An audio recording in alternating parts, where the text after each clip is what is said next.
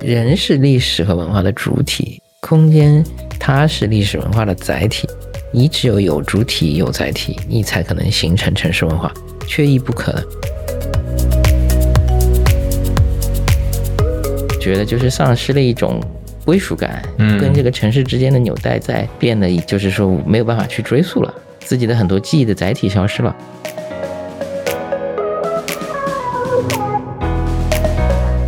我们公司的理念就是说，一定是在城市最核心的地方做我们的物业，我们的资产都是按百年来计的，而且要尊重它所在的那些文化啊、历史啊，把它给继续给延承下去。《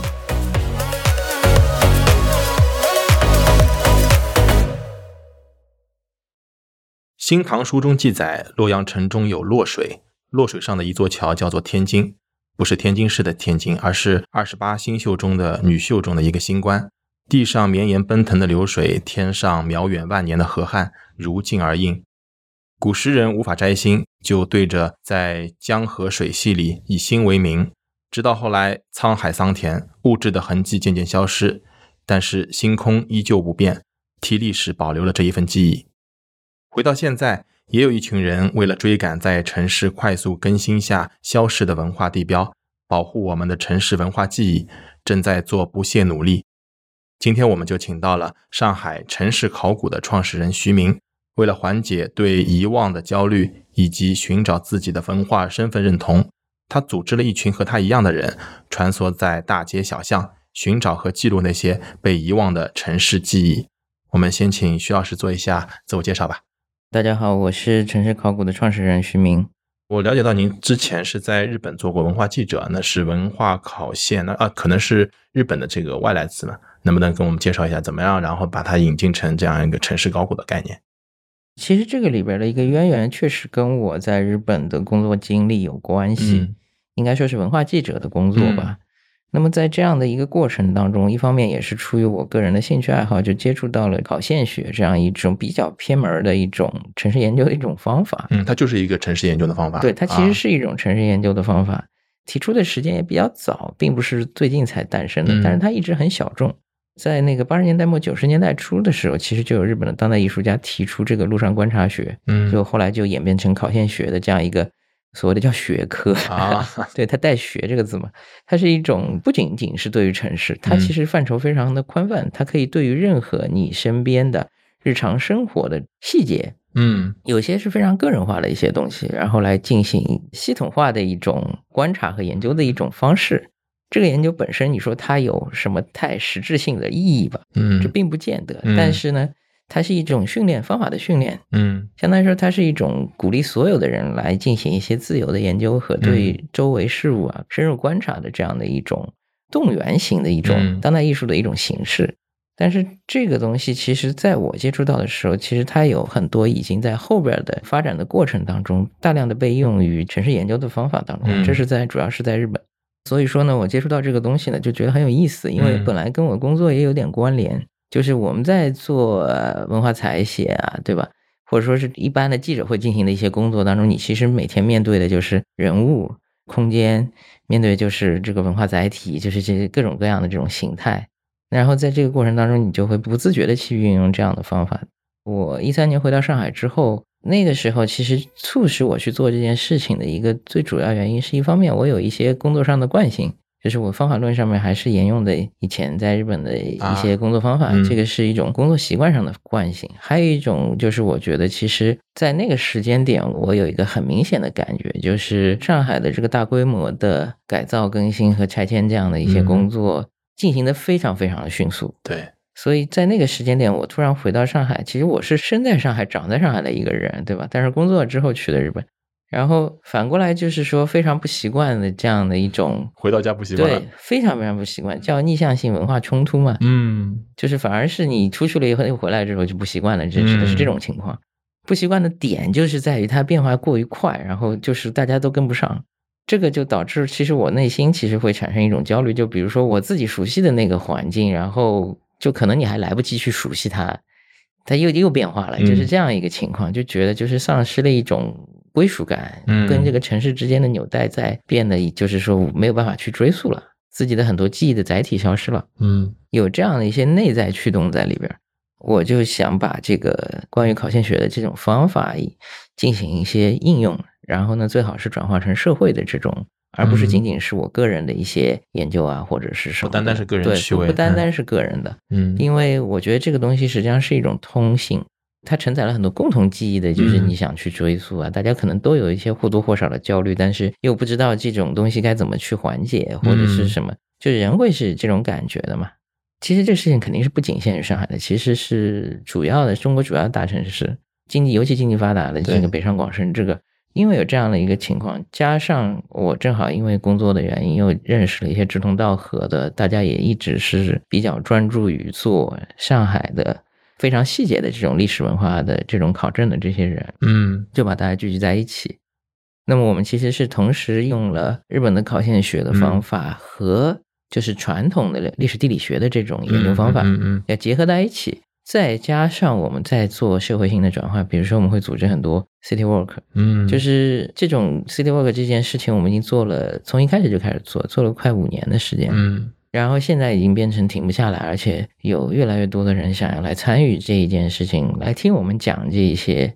城市的历史的、啊。有的时候确实是带有个人观点的，有的时候就是说很多细节的这种史料的挖掘，实际上嗯他们想听这些内容，以至于说我们现在成考在被大家所熟知的这样的一个层面上面，经常是是认为我们是做这个 city work 的，就是 因为现在 City work 突然火了，对，然后 City work 最近又火的不得了，被小红书带动了，就很多事情是这样子。那我们又被推到了风头浪尖，其实这已经是第二波了。啊是吧？对，第一波是什么第一波是城市考古这个词火，啊，对，因为我们很善于起名字，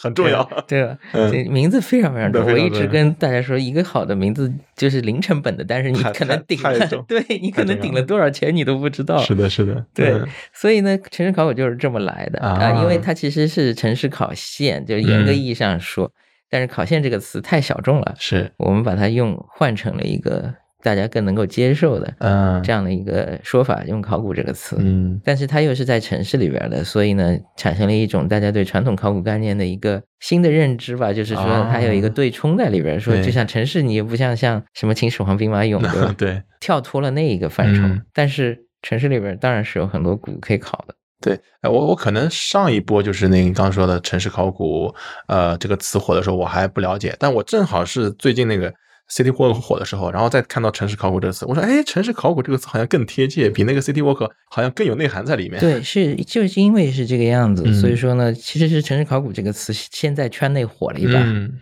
现在这个整个它用一个 city walk 的形式变成出圈了，火了一把。嗯当然了，本质上来讲，城市考古跟 city walk 的定位还是有差异的。城市考古指的是内容的层面的东西、嗯 c i t y walk 指的是形式的层面的东西。嗯，就是一件事情两个层面，对两个层面。嗯对，，一个是你借助了 city walk 的这种形式，嗯但是你内容讲的是这些城市考现学啊、历史研究啊、历史地理学的内容。嗯当然，你也可以用 city walk 的形式去干点别的，是。比如说大家去一起去喝个咖啡、喝个红酒，或者在马路上叫什么街溜子，然后 你你说它也是 city walk，在形式上面确实是一样的，是，只是说大家就是在讲这个词的时候，你要嗯。认清，就是说形式和内容嗯。它是互相结合的，但是它并不是等同的。所以讲这个，我们就是实际上要把一些很硬核的东西、偏专业向的这种东西，给它做软化。嗯。对，这是我们的一种能力，就是我觉得这个一个是很你刚刚说一种能力，然后我觉得他做的很讨巧，也特别的有价值在。就像你刚才说的，回到上海之后，嗯然后会有一种找不到归属感的那种焦虑。我一直在上海，然后从来没有离开过。就可能没有离开过南市吧，应该这么说。我我心目当中啊，因为我也就一直是南市的人，可能如果换到一个小地方的话，他可能就是一个我都没出过村，就那那种概念。但我我仍旧会有那个焦虑感，没有归属感。而且你一定会有。对我小时候住的地方石库门那些老房子，我就是前两年我趁着它改建的时候，跑到城隍庙四牌楼那边的地方嗯去看了一眼，嗯在它拆之前我再看一眼，嗯然后还有几十年前的老邻居居然还能打声招呼，嗯，我就在那一刻我就感到整个心里面一个洞给填满了，就当时是那个感觉。对，然后你以后再去那地方，你是绝对不认识了。对对，绝对不认识，因为他现在应该已经开始在拆了。那我就在想，就是你刚才说的，回来之后想要找回，因为乡愁嘛，那些焦虑，然后去做了这些事情。那有没有一些，比如在上海，有没有一些一些找回那些东西的成就和成绩，能跟大家分享实际上？是这样的，对，一个是在杨浦的那个那个梅州路那边然后有一片就是乱糟糟的那种私房的那种区域嘛，嗯然后就拆了嘛，然后基本上本来规划是肯定是全拆平嘛，因为他们觉得这是什么私房区啊，就嗯没有任何保留的价值。但是其中有一栋楼。最后是因为我们的这个发现留下来的，因为嗯那栋楼是在这一片看上去很混乱的私房区域里边儿，它是一栋独门独户的，当然是被捂在里边了，就是、啊包在里边包的就是嗯已经周围是乱七八糟的，但是他自己那栋还不错。然后那栋上面还有个名牌，那个名牌很罕见，嗯那个名牌写的是当时的，它就一块石头，然后刻在石头上面，贴在外墙上面的，这种很少见的。他写的是当时的甲方、乙方、啊营造商和设计商，哦，就很有趣，你知道吧？哎施工名牌就贴在那个外墙上面，是当时一个原物。那么因为这个东西非常罕见，嗯啊，我们在上海那么长时间也没有再发现过第二个有这样子的，就是把这个写的那么清楚贴在外墙上 这样的情况，嗯施工门建筑。然后就这个地方有了，有了，后来那栋房子就被保下来了，嗯。就周围全平了，就剩了那一栋，嗯。然后就觉得这栋有保留价值，因为你其实可以倒查，嗯。通过上面的这些信息，你可以倒查原来是属于谁的，原来是谁设计的，啊，原来是谁施工的，嗯，有点像什么，比如说你说中国银行大楼啊这种特别嗯。重要的公共建筑啊，对。吧？它有一个对外滩它有嗯。有其实有很多，对吧？你在一个民房上面能找到这个东西呢，就很嗯罕见。嗯。但是那栋房子本身的保存状况也还可以，后来就嗯。留下来了。还有就是说，我们在我们因为跟因为跟其他的开发商也有一些合作，比如说在新开发的洛克外滩园的这个区域里边儿，嗯因为它整个区街区进行了改造之后，它里边有很多这个街区内部的一些弄巷小广场，然后在这个当中，其实我去帮他们做了很多命名，嗯把这个区域里边曾经存在过的这些已经消失的建筑嗯和已经消失的弄巷的这些名字重新给它命名回来。那么这件事情呢，第一就是操作也比较方便，嗯。呃，因为它不是市政道路，不需要通过这个啊。地名办去，对吧？去嗯给给它重新命名。但是我们在街区内部，我们就竖了这样的牌子和嗯这样内部的这些名称，嗯。然后相当于说把这个已经消失掉的这一部分的建筑载体嗯和它所代表的那段时期的嗯。很重要的历史和文化的这一部分内容，通过地名给它重新再造出来，嗯就是重新恢复起来。嗯，那以后，比如说那个地方也会有一个小广场叫阿哈隆广场，阿哈隆，哎，它什么故事对，阿哈呢？隆广场，它其实是当时就在那个现在这个广场的位置，曾经有过一个非常著名的犹太教堂。哦，这个犹太教堂在八十年代末的时候被拆掉了。哇，消失了，消失之后，重新这个地方又改造了之后，我就在原来的那个位置上面那个广场，就给它重新命名为阿哈隆广场。所以这样新来的人，所以不知道那段历史的人，就是看到这个名字会有一个疑问啊，这个地方原来存在过，至少是我存在过的印记，现在又恢复出来了，对吧？虽然它只是个名字，那么这不是很好吗？因为、啊因为起名字又没有成本嘛。是啊，你你甚至什么都不用做，大家一看对，嗯马上就是手机，查，然后有对你手机查，而且你基本不用手机查，我们那个二维码都在上面。哦，然后你你就扫上面的二维码，我就那个故事就讲给你听了，啊而且他们直接用我的声音去 录了这个 录了这个所有的街区到了，嗯就很有意思。然后直接就懂了，然后这个事情带来的无形的这个文化的宣传，这个是一本万利的，就很划算，对吧嗯那何乐而不为？就像这样的事情就做了，那包括当然还有这个什么安人礼呀、通河小道啊等等这些，我给他们起了很多这个名，嗯。它背后都有渊源。嗯，这就无形当中，你就把这个区域虽然已经消失了实际的建筑载体，但是你无形当中又把这一段历史给捡回来，又重新传播出去了。嗯。然后所有人都会觉得你好，不管是文化的、社会的嗯。还是商业的层面，这都是非常非常划算的，就是嗯。一石三鸟的事情。所以我们就很乐于做这样的事情。对，所以说这些也是我们工作当中的一些实际的成果。嗯那关于一些其他历史细节的发现就非常非常多了。嗯我们曾经发现了那个呃香港路上面的那个银行工会那栋老建筑啊，嗯就是那栋是一九二五年老建筑，到现在它是处于拆迁的状态，但是还没有人去接手，嗯就是基本上就是半荒废的嗯放在那边。那那也是一栋很漂亮、很重要的老建筑，在它的背面藏得很深的地方，我们发现了那个两块银行工会的当时的地界碑。然后呢，那个其实是在我们看来是重要的文物了。怎么找出来的？那时候怎么找出来？这里边故事就很多嘛，因为我们其实大量会跟居民进行沟通的。啊，我们不是干巴巴的冲进去的，觉得这些住着的人跟我们没关系，反而我们是觉得他们在这边长期生活的很多记忆，这些东西都是很鲜活的历史的史料，所以我们跟居民的关系一直很好，他们也知道我们来干嘛，绝对不是自上而下的，而是共同的这种，就是相当于说共同的把这个区域的故事，不管它是婆婆妈妈琐琐碎碎的事情，还是它是有历史含义的事情，它这都是包裹在一起的。所以居民有的时候会说：“哎，我跟你说，那个地方我们又找到一个什么什么东西，你过来看一眼。”二爸还跑过去看，嗯，我一看这个东西震惊了，就啊，像这样东西两块，嗯，都藏得很深，都是嵌在墙里边的。一个是居民家里的墙，一个是他们弄堂里边公共的一个外墙的。而且是被一个巨大的花坛挡在后边的，就这这种东西经常有啊。居民有时候还突然打个电话说：“我们这边发现了一个原装的马桶啊！”一就我们这个弄堂建立之初，原装的马桶。一九二六年二六年的时候，就是他们那个很多老房子，它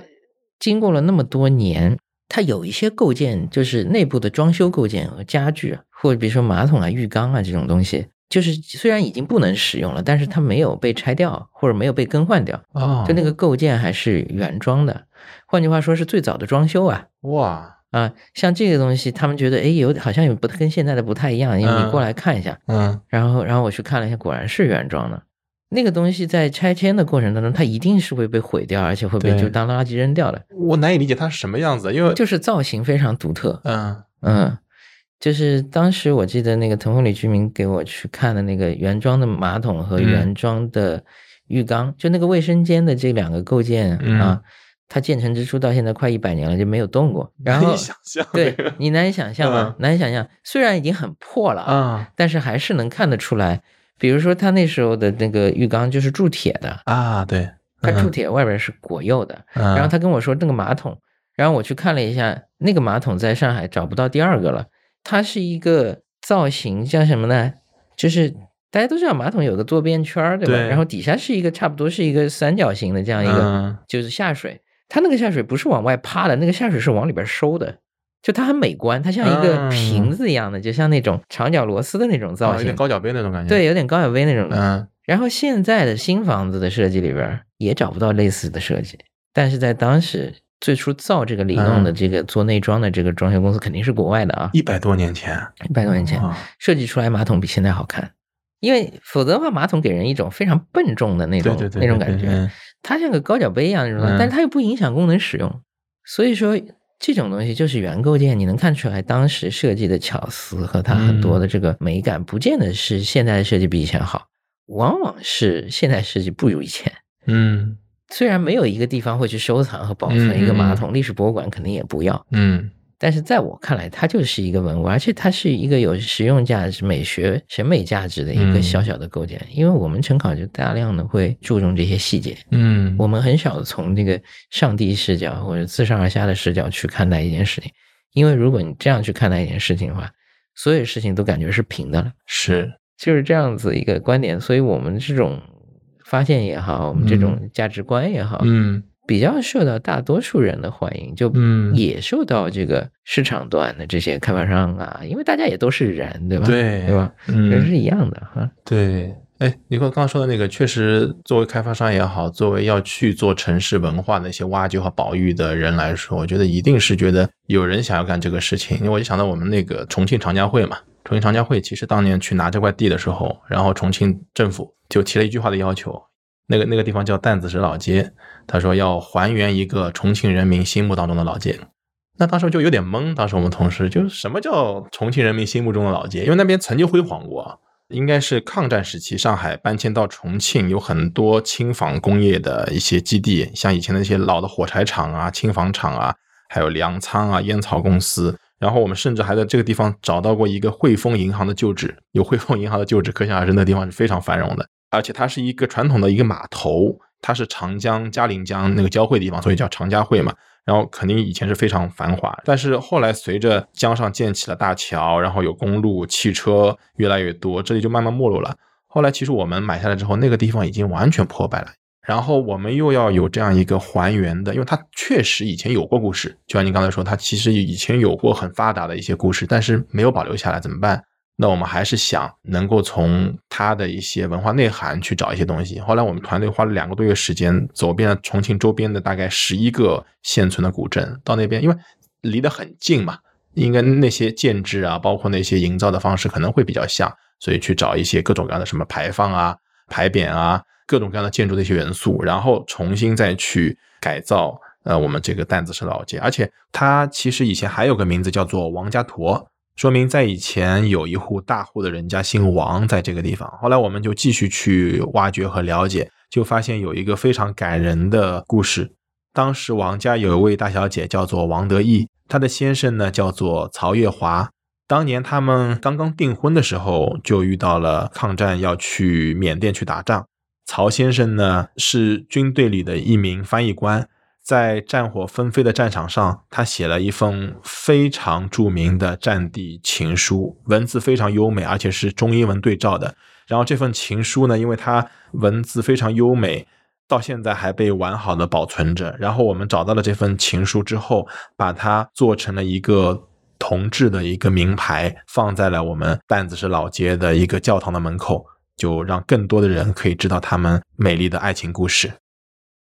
我们之前在武汉也做过一个类似的事情，就是呃，武汉有一个地方叫宝寿桥，那个宝寿桥也是很有意思，完全是个新的商场，然后就什么东西都没有了，但是历史上很辉煌过。然后他们偶尔在造新房的时候挖地基的时候，挖出了一座明代的古桥，然后那座明代的古桥就是说文保部门就是说不能动，嗯，然后呢，那好了，那原来的规划首先得改。问题是，就是说，呃，开发商也付出了很大代价，就是把这个规划改了之后，就觉得在一群高楼大厦当中有一个孤零零的古桥，就看上去也挺奇怪的。那想多做一点事情嘛，嗯，所以我们曾经试图，就是说在那边做了一个展厅，那个展厅其实是恢复明代的整个那个区域的，就是保寿桥周边的那个汉正街这个区域的，嗯，这一些当时的纹理。当然说不是在建筑层面恢复它，而是在模型和展馆的这个层面去恢复它。但是对我们而言，这个调研工作是很类似，嗯，因为你模型展馆你也要给它恢复当时的面貌啊，嗯，哎，一个人对吧？一艘船，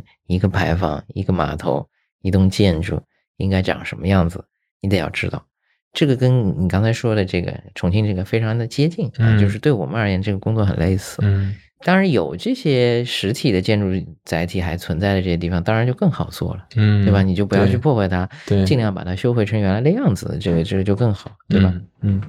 那，你刚才说的那个所谓的城市考古，其实也都是在挖掘那些东西，嗯。然后前两天在跟我们同事聊的时候，就发现其实我们公司也也有这个习惯，也会喜欢做那个考古。就前面说的那个长嘉汇，然后现在我们在做这个徐汇滨江的西岸这个项目的时候，也是这样，因为过去的二三十年，它都是一个工业宗地，它是一个。后来慢慢半荒废的那种感觉，其实是很浪费了它以前的一些历史的东西在那边的。然后我们想去发掘，因为它整个是在徐汇区嘛，所以当时就想去挖掘徐汇区的它一些文化内涵，然后就找到以徐光启为核心的。那个时候他号称是中国开眼第一人，然后有编了那个《农政全书》，然后。立天文历法能算出日食月食，所以我们去，因为那么多年没有一个东西可以保留得下来，那我们希望能够以我们擅长的方式，可能我们擅长就是造房子，然后做一些有价值的东西，所以我们应该是后面会去做一个种子馆，相当于他对农业上的一些贡献，然后有一个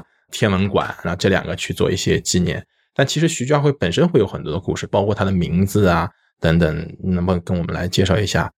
徐家汇可以讲的东西特别多，嗯，徐光启能讲的东西也特别多。嗯，很多人我们那个历史书上写着叫就把林则徐作为是开眼看世界的第一人，但是，嗯，我认为是徐光启，嗯，就是比林则徐要早得多了，对，早早早那么多人，早得多了。嗯，那个在一个大的时代背景底下，徐光启所处的年代是什么年代？明末的时候实际上是处于大航海时代。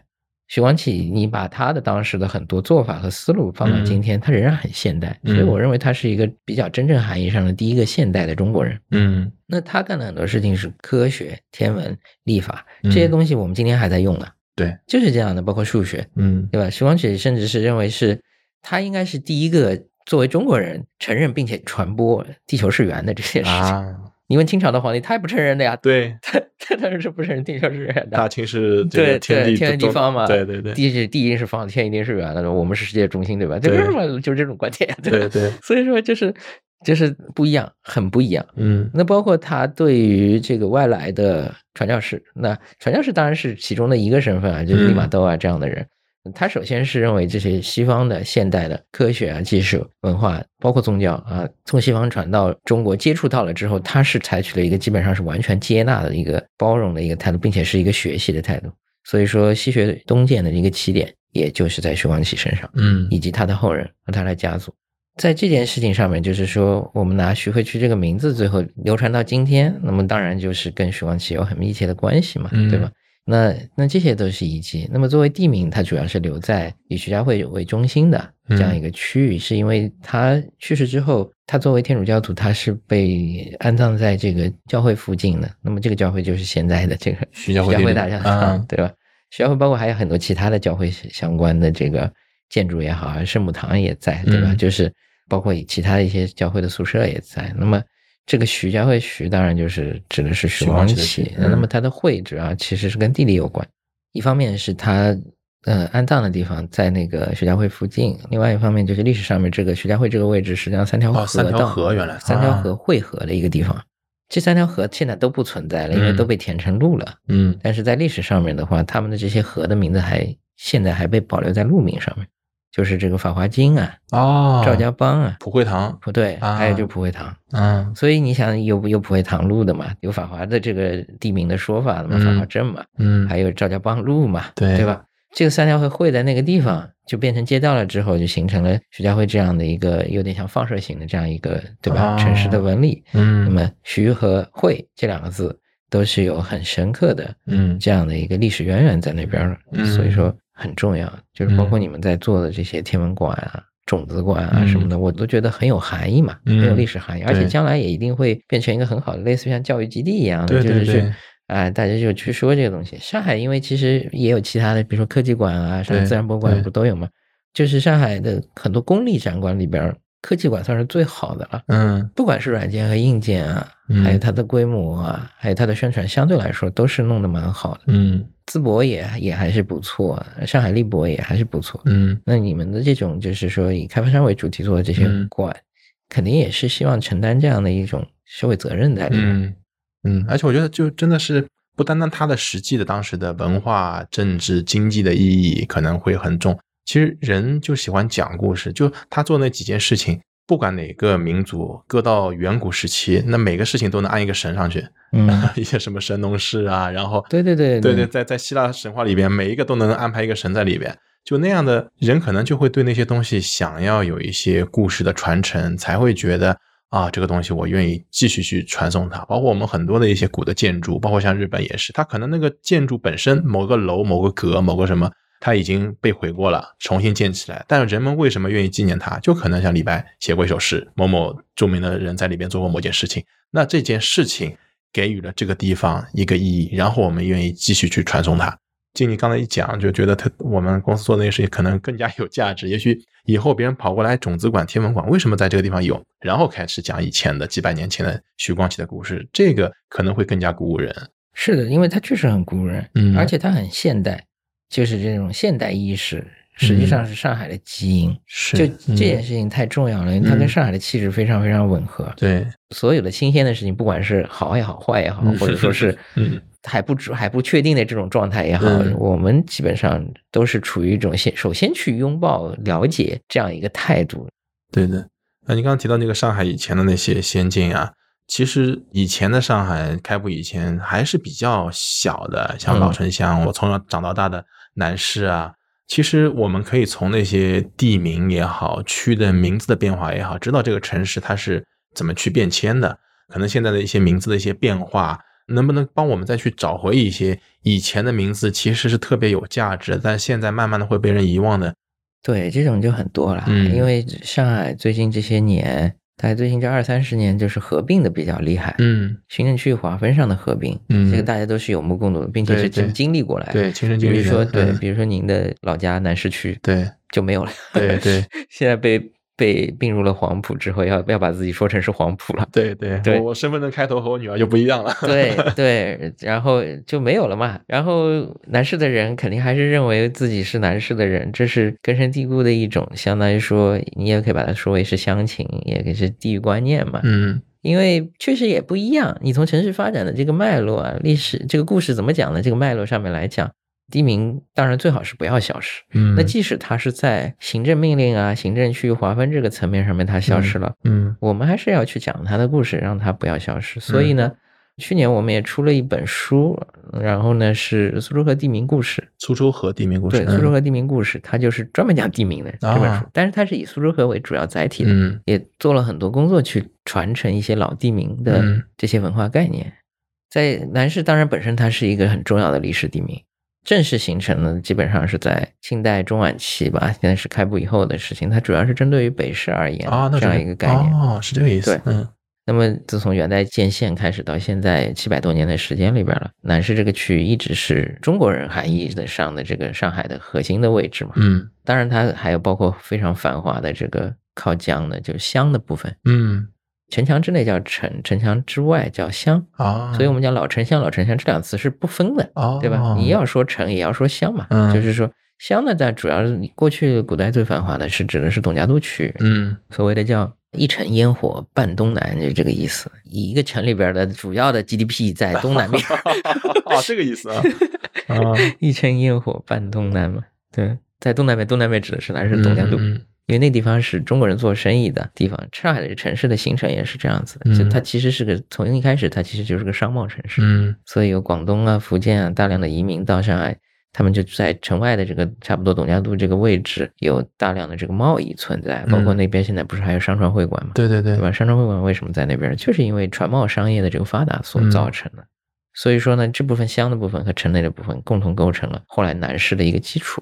它作为行政的这个区域的划分，最早实际上出现在汪伪时期，嗯就是在之前中国人也把那里叫南市，嗯但在汪伪时期开始第一次把那个区命名为南市。那后来又分开过，对吧？变成了什么义庙区和蓬莱区，嗯南北又分开过。后来解放之后又合并了，又叫南市了。然后南市曾经还一度掌管过浦东，就是包括杨思嗯，都一度都是南市的。是的对、嗯对。后来就是浦东新区开发了啊，南市的浦东那块全给了浦东嗯新区了，对吧？嗯是这样。那同样的事情也很多啊，就卢湾，嗯对吧？也被并掉了，嗯闸北也被并掉了，浦东南汇也被并掉了，嗯对吧？这个都是类似的。嗯每个地方每个地方的形成，它本来都可以追溯出它的文化和历史的渊源。嗯这些文化历史渊源，你你觉得它好像格局很小啊？其实不是的，嗯它实际上是一种城市文化的多元性的体现。嗯每一个小的区域没有每个小的区域不同的这个风情，有不同的这个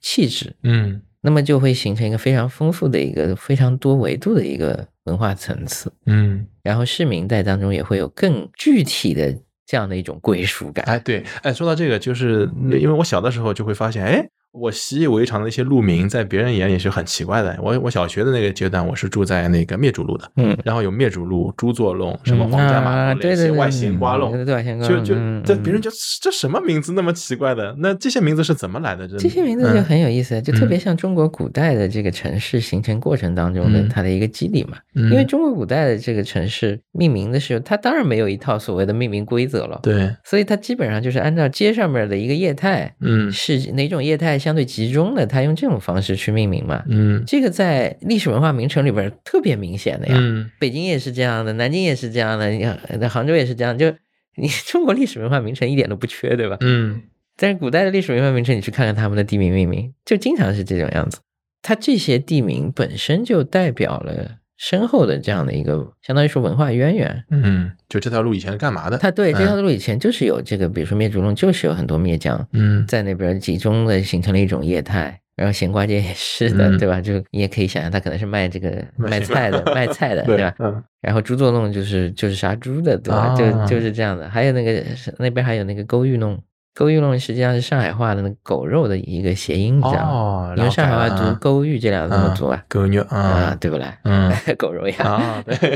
嗯，就是写狗肉嘛，太难听了嘛对对，对用了嗯两个雅化的一个字去替代它。就像北京的鬼街改掉一啊样啊啊！对呀，就是一样的。对吧？菜市口，对吧？都是这样的，是杀人的地方，但是人家是菜市场，嗯就这种特别多，广州也特别多，嗯当然那个都是粤语化的，嗯对吧？然后所以说这些东西就是不应该让它消失，至少名字吧。嗯你说都拆了，那我街道能不能保留下来？我街道名字能不能不变？即使我新造了小区之后，能不能在小区里边再把这个名字给它恢复出来？就像我们在外滩对对对对，干的事情，嗯，而且有利于你你的一些宣传讲故事和宣传，对吧？嗯那么这种东西都是值得自豪的。你绝对是一个地方、一个城市，它有越丰富、越多层次的这样的一个历史文化内涵，它越嗯值得自豪。嗯不要觉得什么啊、这些名字好像很土啊，嗯不是啊，那是文化观念上面首先要改过来。你也可以去取一个新的名字，但你觉得你起的新的名字会有多少人卖账吗？对，就像刚刚才说的，它其实它是对你的，不管你是开发商也好，你做什么也好，对你是有利的，嗯，因为你凭空想出来一个东西，它是没有生命力的。文脉的话，它是会被人去信服的。即使嗯你要想一个新的名字，也要和原来的固有的文化有一些关联。啊是是所以有一些其他的开发商经常叫我去给他们想暗名，嗯然后我给他们起的暗名都是有历史根源挖掘的，嗯然后可以第一听上去很漂亮，嗯第二是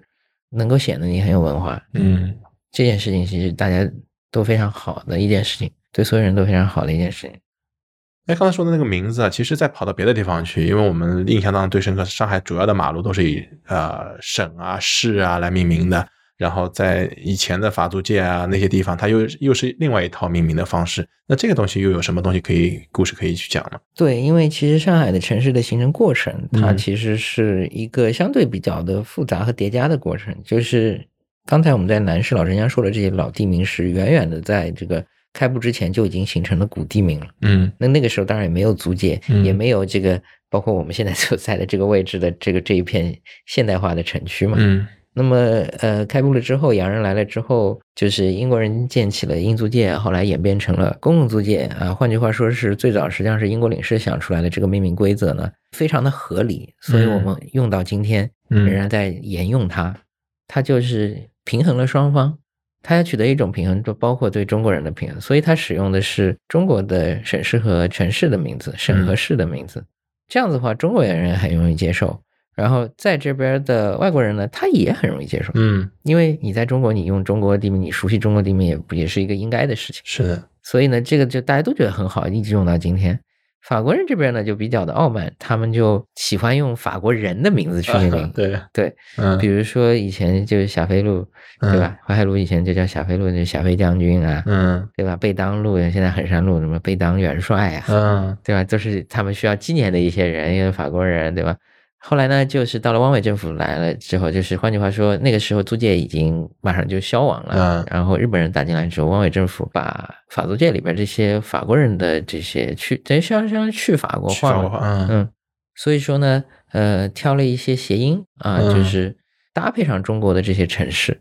大体上把法租界的这些命名规则全部都给改了。嗯但是公共租界基本上保持原状，因为挺好用的。嗯那么到了我后来，我们其实就改动就不大了。所以说现在就是说，上海有应该是全中国 最多的这个以城市和什么命名的这些路名嘛，嗯各地在上海都能找到自己的一条路，那很好。就是说，我就觉得这样的就非常好，它既有历史传承，它又使用的方便性和合理性，对，那不就是应该继续沿用这样的一个体系嘛？嗯。刚才说的那些其实都是浦西嘛，以前浦东几乎是农田。那以前浦东的那边有没有什么路吗？浦东的其实也你也不能完全说它是农田啊，啊就是说至少浦东的在陆家嘴的这个区，沿湖黄浦江的这个区域，嗯其实很早就已经工业化了，哦几乎就和上海开埠是同步的。哦，这样啊，嗯，当然了，陆家嘴往后的靠东边的或者当中的那块浦东还是大体是农村的一个状态。然后沿黄浦江这一块呢，它的工业化基本上跟开埠是同步的。为什么呢？就很简单嘛，当时都是贸易商，嗯然后呢，他们在外滩建起了自己的贸易公司，但是呢，他们有大量的货品，嗯还有大量的生产，后来也转移到了上海，所以浦东沿线以工厂和货债嗯，啊、堆栈为主。哦，相当于它是是是这样的，对，是相当于工业配套。哦，这这这这理解了，所以，所以你看供应链的一条对对啊，嗯工厂都是当时放在浦东，因为浦西外滩太值钱了，对对，不太适合放。当时其实是已经有城市规划和城市功能划分的这样一个概念，哦所以有一些很重要的工厂啊，包括当时早期什么耶松船厂啊、祥生船厂，你看那个一八六二那个祥生船厂不是在浦东吗？对对，因为它就是在那个位置原来，嗯，对吧？然后其实浦东还有那个各种各样的堆栈，现在还留下来的、重新改造过的这种建筑，它也也是原来就有的，嗯，呃，包括像东方明珠的位置啊什么的，原来就有这个上海卷烟厂的前身嘛，什么英美烟草公司的那个厂区啊，原来就放在浦东，所以说浦东也不是说。一直是农村啊，这其实很早就不是了。但是，再往里边，浦东的固有的、更古代的那些区域啊、镇啊这些地方的地名，那基本上还是维持原样。嗯，你比如说我们刚刚说过的南汇，对吧？现在也算浦东了。那么南汇本来是一个单独的一个区域啊，包括南汇还有自己的南汇方言，对吧？嗯，几乎都是老地名啊，对吧？你说。大团啊，祝桥啊，康桥、对吧？桥、康桥 啊，这全是老地名嘛。嗯，你像大团，它就是个老地名，因为它指原来那个团字，指的是那个采盐场的建制啊。这个最早其实上都可以追溯到元代了，当然它正式定名为这个大团镇这个名字是在清代。哦，是这样子的。嗯，哦，是这样。那然后那个之前也提到过，我们公司现在 LCM 的那个那个商场嘛，在阳金地区，因为我三十多年。从来没有去过阳金这个地方，然后我们公司到那边，我是第一次去那边。我还我们有一个李氏民宅，然后也有阳金港。据说那边曾经是一些，就像你刚才说的，可能造船啊、水印啊，然后到这边来做。它是不是因为这个河道的关系？然后是因为河道的关系，是因为阳金港的关系啊。所以说呢，古代呢，就是也不是像大家想象的，浦东就是啥也没有。嗯，你想大团也繁华过嘛？啊，作为采采盐业，它很繁华。阳金作为水运业，它也繁繁华过。今天还有阳金港水闸这个这个存在嘛对的，我看到它，对吧？那个水闸也得老老的，也感觉也是有点像个历史地标那种感觉。我们其实还蛮喜欢这种类型的打引号的古迹啊，就是。那么过去在这个地方的造船业和这个运输业的发达，所以才有了李氏民宅。嗯，就李家的这个，相当于说他们的生意做的比较大，有有这样的好的这些老房子留下来嘛。包括李氏民宅现在也是处于一个至少是被修复的、保存的一个状态嘛。是的。那杨金呢？其实说白了，但是在近现代的这个上海以浦西为主的这样的一个城市发展的过程当中，它的参与性就不太高。很多地方是存在的，古代到现代之间，它存在过断层，断层，它存在过历史断层。嗯，这个呢，照理来讲，应该是尽量多的做工作去弥补这个历史历史断层，能早留下来就早留下来。对，一方面是物理载体上面的保留，另一方面从故事挖掘上面来讲。尽量的能把这个线给它串起来，就是这是我们自己成考的一些工作，也在做这个事情，就是尽量不要把这个故事呢讲到，比如说明代或者是什么，突然后边没东西讲了，然后对对，就就是要要把它串联起来讲，包括你说从现在的一些，比如说老杨金人志这种，他们的一些还能找到的话，嗯，能够再有一些倒推过去的一些。不管是个人记忆也好，什么集体记忆也好的这样的一个衔接，嗯，这个是希望能做这个工作，能把它衔接起来，嗯，对吧？但是前提都是要真的嘛，对吧？不能瞎编，为了为了衔接，瞎编个东西出来，这肯定不行。是的，是的。而且我觉得，我觉得你如果是有传承的，你是不会错的，因为它一步一步它是怎么演变过来，它是有逻辑的，不是说你凭空能能说得出来的那些东西。对啊，所以说这个就像生物进化一样，就是它当中一定会有这个进化的一环，嗯，一环套一环，套不起来的话，就想办法把那个缺失的一环给补上，这个需要有大量的工作的研究工作在里边。呃，这个关于就是为什么去保护城市的这个文化，然后做保育啊，然后挖掘这些故事，其实我觉得我们已经聊的蛮多了。另外，我还有一个自己额外的想要探讨一下的，所谓的这个城市也好，建筑也好，它的保护，它是一个什么样的呃思路可能更合适？我举个例子，比方说巴黎的建筑，我们说啊，巴黎的城市它就保护的很好，不会说允许你这里一个高房子，那里一个新的。建筑很奇怪，它其实巴黎，你说它现在这样，它其实也是一八五几年那个时候的那个奥斯曼他去改造的，那时候也是大拆大建的，然后改造完了，可能我相信在当年应该也会得到很多的反对，但是到了差不多两百年了之后的现在，哎，大家觉得哎那个东西好像变成一个老的好的东西了，可能我我自己理解啊，是不是这样？就是说你在一定的时间内不能太快速的去变化，至少你几代人。在一代人眼里，你看到它的变化，人人就接受不了。而它是一个，如果按照历史唯物主义论呢，就是说，它到了一定的阶段，它必须经历这个。比方说，这个工业革命以后，主要的西方城市它就有一些大的变化。那这个东西它大家能够接受的，但你突然莫名其妙去做一些事情，就让人不接受。是的，快反而是慢，就是欲速则不达，这都是中国人的哲学。你在一百年当中缓慢发生的变化，在一百一百年差不多四代人，这个实际上都是大家很容易去接受的，甚至说不需要接受，嗯就自然演变的过程。所以说，你想巴黎到现在，比如说经历了一百一百六七十年时间，它完全就是在当时可能是标新立异的嗯东西，今天看了可能都是好了。那个阿尔法铁塔不就这么回啊，事？对对对，当时也被当时被狂骂啊，是这这什么鬼嘛？这是、嗯对吧？现在你还能缺少埃菲尔铁塔 吗？是 这是巴黎就不是巴黎。所以说，它这个是时间会证明所有的，但是时间的这个维度，嗯。它要是一个以人为标准的维度，嗯因为现在正好是二零二零年代，嗯，在倒退一百年，一九二零年代的时候，上海是一个大发展的时期。一九二零年啊，对，一九二零年代全世界都是个大相对来说大发展的一个时期，正好有很多东西，就是上海有很多东西经历一百年的这个嗯。节点，嗯。经历一百年节点，这个东西，这些建筑也好，这些街道的纹理也好，就不应该再去乱动，因为这些东西都足够成为这个城市的，相当于说是它的一个文脉，它的一个历史的一个载体了，因为它已经过了一百年，它足够长。嗯所以说呢，就是国外的经验，如果拿来说的话呢，啊，包括现在的欧洲啊或日本的经验拿来说呢，新城区和老城区会分开规划，就可以避免说互相之间的这个，也包括造成不统一的这种风格啊，破坏天际线啊，是还有就是整个城区的这个功能划分上面造成矛盾和冲突啊，嗯就是用这种方式进行避免。嗯其实上海历史上也有过这样的规划的，包括其实过去曾经有大上海计划，想把这个新的上海城区放到五杨浦五角场、嗯五角场为中心，对吧？但是被战争打断了，嗯，对，后来又没有继续执行下去，所以就有很多历史的原因在里边，就是嗯造成了现实的不少的困境。但是从原则上来讲，我其实还是应该就是说相对比较坚持的，应该是把历史文化城区和城市的功能城区进行一个比较合理的划分，这样会比较好一点。因为上海有嗯稍微核心城区偏外一点的地方，嗯其实是有很多地方的，嗯嗯，地方并不缺啊。嗯你看，现在上海城区其实摊的也蛮大了，但是嗯你稍微往外边走一点点的时候，你会发现地方其实并不缺。不要老是盯着这个原先老城区里边的这几个嗯地方在那拼命折腾、拆拆建建。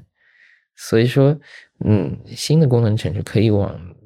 嗯稍微周边一点的地方规划或者发展，包括这两年不是也在推什么五大新城啊？嗯它其实一定程度上，它也是想带动或者说是把这个城市的功能进行一定的疏导和划分嘛，嗯对吧？往外往外走一点。当然了，前提是就是说我们要有足够的人口去支撑嗯这一些城区的体量。这个当中实际上是有很多博弈啊、复杂的这个对情况在里边儿。嗯就是总体来说，它是也是一盘大的棋。你、嗯你的人口要增加的话，是你才能够那个。对，怕就怕就是是折腾完了、弄完了之后没有人过来，就是就是人人在变少，那你就很难办了。嗯，其实听你刚才这么这么一说，我觉得真的我们做的很多事情还是真的很有价值，因为我们公司的理念就是说，一定是在城市最核心的地方做我们的物业，我们的资产都是按百年来计的去做，可能奔着那个方向就去的，而且要尊重和这个挖掘原来他所在的那些文化啊、历史啊，把它给继续延承下去。那听下来，这个确实真的是很难，但是又很重要的一件事情。对，很难。还有就是说，就是你怎么把这个人重新吸引回来？你要让人大家认同你的这个地方和你的这些开发的这些成果。嗯那最后还是要有市场、有人去说了算，大家愿不愿意来，愿不愿意买单这件事情是说了算的。嗯我们在这个过程当中，其实也尽量的在做这个，把烟火气重新填满城区啊，嗯就是重新填满新开发的地方啊，就再做这样的尝试嗯和努力。虽然很难，嗯因为包括我们现在在工作的那个外滩源那个区域的时候，我也提出很一些方案和机制，想把这个人重新吸引回来，把烟火气重新带回来，嗯，让人在这个地区重新产生归属感。对，重新产生文化业态的聚集，让大家活动啊到这个地方来有的逛，就是做很多这种工作。因为我非常的就是明白这个空间人之间的这个互相的关系，就是相当于说，人是历史历史和文化的主体。嗯空间这个空间包括建筑，包括街道纹理，包括它是一个比较大范围的这个意义上的空间，嗯它是历史文化的载体。你只有有主体有载体，你才可能形成城市文化。啊很简单的一个道理，缺一不可，嗯一定是这两个东西要结合起来。嗯，今天聊的内容也差不多，但是我就觉得，确实我们也重新梳理了一下我们所做的这些事情的它的价值、它的意义。一方面是说我们为这个城市、为我们所在的地区保留一些东西，做一些贡献，但其实本身对自己也是更有价值，也是应该逻辑上是非常通的一件事情。它有价值、有意义，应该去持续的去做下去。是，嗯它不仅是我们讲讲的这些虚的，说嗯什么价值意义，嗯，它还有价格，它是经济，它能产生实体。对，本质上来讲，城市文明就是经济体嘛，是的是经济是所有的一些基础。是的，是的，那么文化能够跟经济相辅相成，不管是对文化发展还是对经济发展来说，都是最最重要的一个层面。对所以说，这样子的讨论，它就比较有现实意义，对，这个是最终要达到的结果。嗯。卡尔维诺在《看不见的城市》里说：“城市不会泄露自己的过去，只会把它像手纹一样藏起来。它被写在街巷的角落、窗格的护栏、楼梯的扶手、避雷的天线和旗杆上。每一道印记都是抓挠、锯挫、刻凿、猛击留下的痕迹。作为个体，我们通过城市考古的方式去发掘城市的过去。如果说物质的消逝是客观规律，我们也可以用亲身的体验与时间对抗，保留自己的文化记忆。感谢大家的收听，也欢迎大家关注香港置地的置点公众号，参与我们的本期抽奖活动。我们下期再见。